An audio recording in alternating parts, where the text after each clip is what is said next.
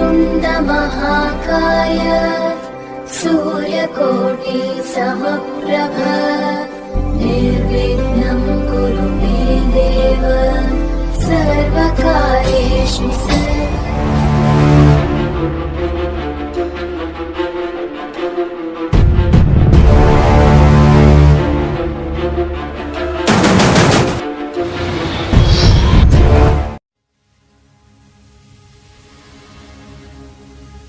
কাহিনী তত্ত্বে আপনাদের সকলকে স্বাগতম। আজ কাহিনী তত্ত্বে আপনাদের জন্য কোনো গল্প নেই, আছে একটি ঘটনা। একটি হার না মানা মানুষের ঘটনা। তিনি হলেন নেতাজি সুভাষচন্দ্র বোস। এই নামটাই একটা বিপ্লব। এই নামটাই একটা আদর্শ। যে আদর্শ শেখায় ঘুরে দাঁড়ানো, অনেকের বিরুদ্ধে একার বুক ঠুকে লড়াই। এই একটা নামই যথেষ্ট কয়েক দশক ধরে অত্যাচারী শাসকদের ঘুম কেড়ে নেবার জন্য। আজ তেইশে জানুয়ারি। এমন একজনের জন্মদিন যার জন্য আমাদের আক্ষরিক অর্থেই সংগ্রামে রূপান্তরিত হয়েছে। এবং আমরা বুঝেছি আত্মরক্ষার জন্য লড়াইটা কতটা গুরুত্বপূর্ণ। নেতাজি সুভাষচন্দ্র বোস, আজ তার একশো পঁচিশতম জন্মবার্ষিকী। তাই ওনার এই জন্মবার্ষিকী উপলক্ষে আমাদের আজকের গল্প। আসুন, আমরা আরও একবার মনে করি সেই মানুষটিকে যার জন্য আমরা আজ নিশ্চিন্তে ঘুমাই, যার জন্য পাওয়া স্বাধীনতা উনি আছেন, উনি থাকবেন। আজ কোনো কথাই যথেষ্ট নয় ওনাকে কৃতজ্ঞতা জানানোর জন্য। তাই ওনার জন্মবার্ষিকী উপলক্ষে শুরু হচ্ছে আজকের গল্প স্বাধীনতা।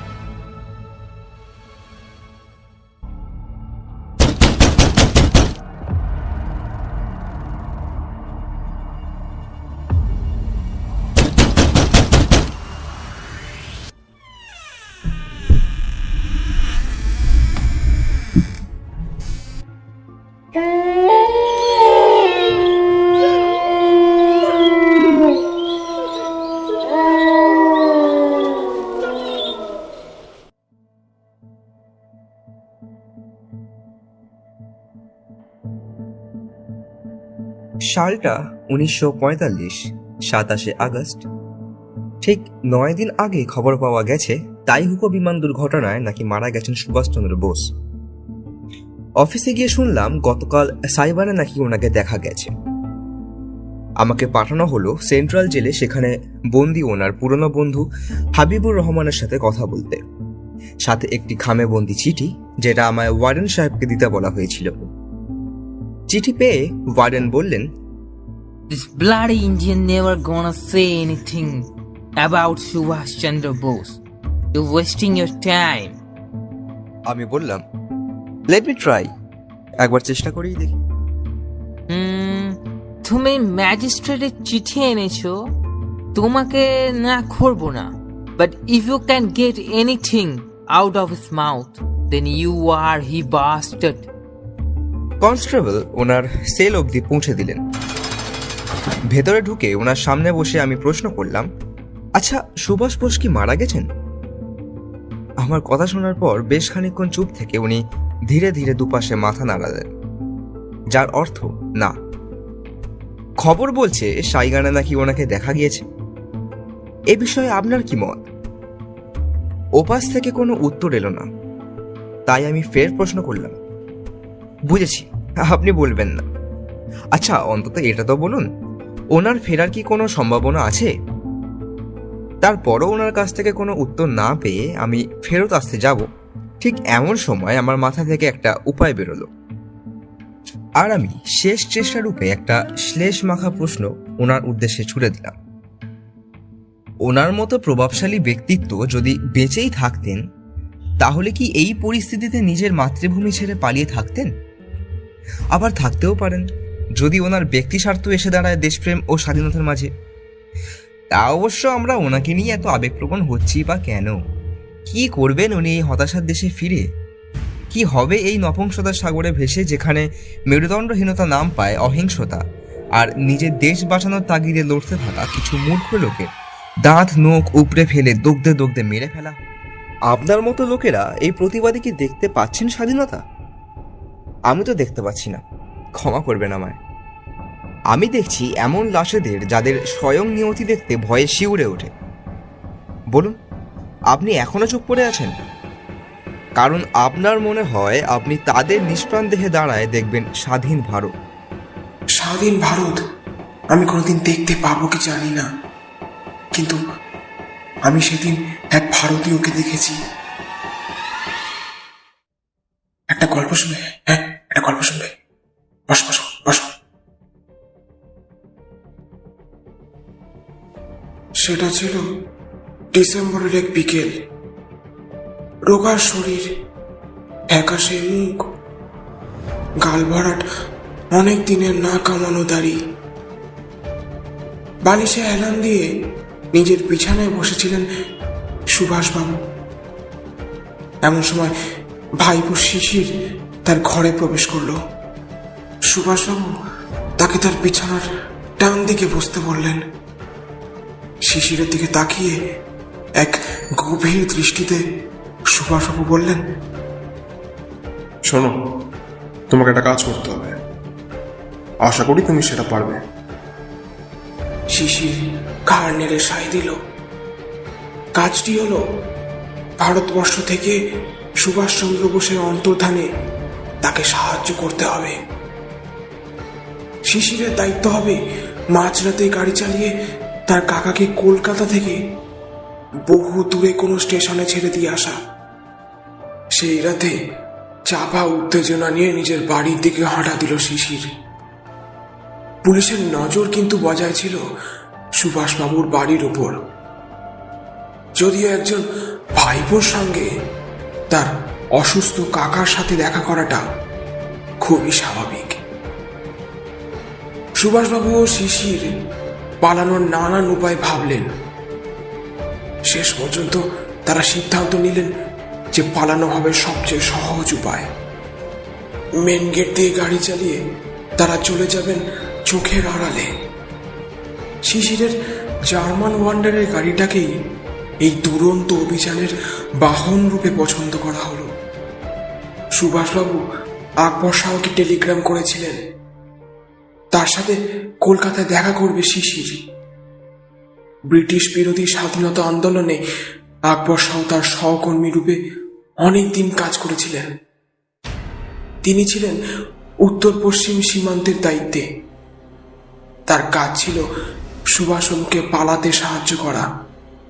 আকবর শাহ শিশিরের সঙ্গে দেখা করল। তারা একসঙ্গে সেন্ট্রাল ক্যালকাটার একটি দোকানে গেলেন। সেখানে সুভাষবাবুর জন্য তৈরি হলো নানা রকমের পোশাক। মূলত একটা ট্রাউজার, একটা কালো কুর্তা আর ফেস টুপি। এছাড়া একটি সুটকেস, পেট্রোল, কিছু জামা কাপড় বালিশ, এসব শিশির আগেই কিনে রেখেছিল। সেখান থেকে তারা গেল একটা ছাপাখানায়। সেখানে ছাপানো হলো ভিজিটিং কার্ড তাতে লেখা, Mohammad Ziauddin travelling inspector the imperial insurance company এটা হবে আজ থেকে সুভাষবাবুর নতুন পরিচয়পত্র, ষোলোই জানুয়ারি উনিশশো একচল্লিশ। রাতের খাবার তাড়াতাড়ি সেরে শিশির চলে এলো রাত সাড়ে আটটায় তার গাড়ি নিয়ে। বাড়ির পিছনে সে তার জার্মান ওয়ান্ডারের গাড়িটাকে রাখল। খুব সন্তর্পণে লুকিয়ে কাজ করতে হবে। সুভাষবাবুর ভাগ্নি ইলা এবং তার খুঁড়তো ভাই ডিজেল এরা ছাড়া বাড়িতে কেউ কিচ্ছু জানতো না। তারা সকলের ঘুমের প্রতীক্ষায় থাকল। সুভাষবাবু ততক্ষণে মোহাম্মদ জিয়াউদ্দিনের ছদ্মবেশে প্রস্তুত। শোনো তোমার আর এখানে থাকাটা ঠিক হবে না। এমনি তো হয়তো এতক্ষণে ওদিকে তোলপাড় পড়ে গেছে। আমি আসি এখন। আর তুমিও বাড়ি ফিরে যাও। অনেক বছর ধরে এই তিনটার অপেক্ষা ছিলাম আমি। আর দেরি করা যাবে না। তার পরনে সেই লম্বা কালো কুর্তা, বাদামি কোট, গিলাডোলা ট্রাউজার, কালো ফেস টুপি, আর চোখে সোনালি ফ্রেমের চশমা। রাত তখন একটা পঁয়ত্রিশ। হালকা চাঁদের আলো রয়েছে চারিদিকে। ছাদের ঘর থেকে দ্বিজেন হাত নেড়ে জানালো, পুলিশ কনস্টেবলরা কেউ আশেপাশে নেই। সেখানে শিশিরের গাড়ির পিছনের সিটের তলায় শুয়ে পড়লেন সুভাষবাবু। শিশির খুব সাধারণভাবে প্রতিদিনের অভ্যাস মতো গাড়ি চালিয়ে বেরিয়ে এলো। চৌত্রিশ বাই দুই এলগিন রোডের বাড়ি থেকে। রাস্তা থেকে তাকালে দেখা যেত সুভাষবাবুর দোতলার ঘরটায় আলো জ্বলছে, যেন উনি বাড়িতেই আছেন এখনও। ঘুমন্ত কলকাতার বুক চিরে কাকা ভাইপো বেরিয়ে এলেন শহর ছেড়ে। হাওড়া ব্রিজ পার করে শিশির এগিয়ে চলল গন্তব্যের দিকে। মাঝে কিছুক্ষণ দাঁড়িয়ে ফ্লাস্কের থেকে কফি খেয়ে আবার চলল যাত্রা। সকাল সাড়ে আটটায় তারা পৌঁছালো ধানবাদ। সেখানে একদিন বিশ্রাম করলেন তারা। মোহাম্মদ জিয়াউদ্দিনের বেশেই হোটেলে একটা পুরো দিন কাটালেন সুভাষবাবু। তারপর তারপর সুভাষবাবু তো আর নেই। মোহাম্মদ জিয়াউদ্দিন পৌঁছালেন গোমো স্টেশন। উদ্দেশ্য, দিল্লিগামী কালকামেল। শিশির তার গাড়ি করে চলে এলো মালপত্র নিয়ে। একজন কুলিকে ডেকে তার জিম্মায় তুলে দেওয়া হলো লাগেজ। স্টেশনের জনশূন্য প্ল্যাটফর্মে দাঁড়িয়ে শিশির চেয়ে রইল কাকার দিকে। ও জানে তার কাকা আর ফিরবে না। আর ফিরলেও সাথে নিয়ে ফিরবেন স্বাধীনতা। নিজের স্বাভাবিক ভঙ্গিতে দ্রুত, অথচ দৃঢ় পদক্ষেপে ওপরের ব্রিজ ক্রস করে চলে গেলেন সুভাষবাবু। ট্রেনের ধোঁয়ার পিছনে হারিয়ে গেলেন তিনি নিমেষেই।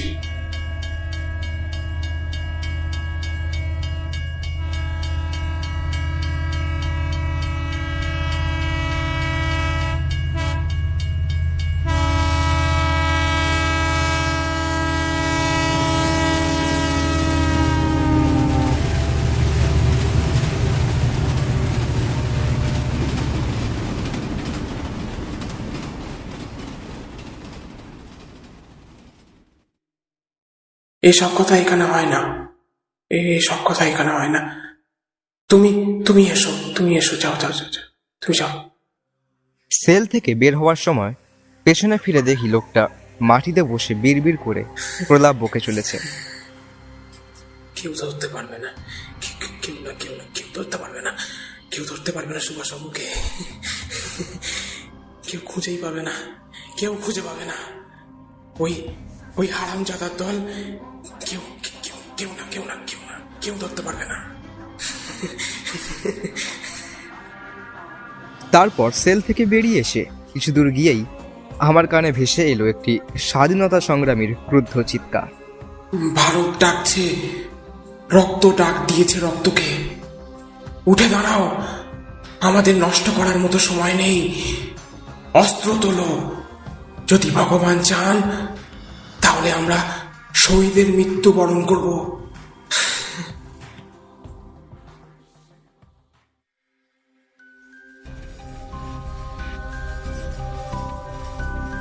এতক্ষণ আপনারা শুনছিলেন স্বাধীনতা। টিম কাহিনী তত্ত্ব অরিজিনালসের পঞ্চম গল্প স্বাধীনতা।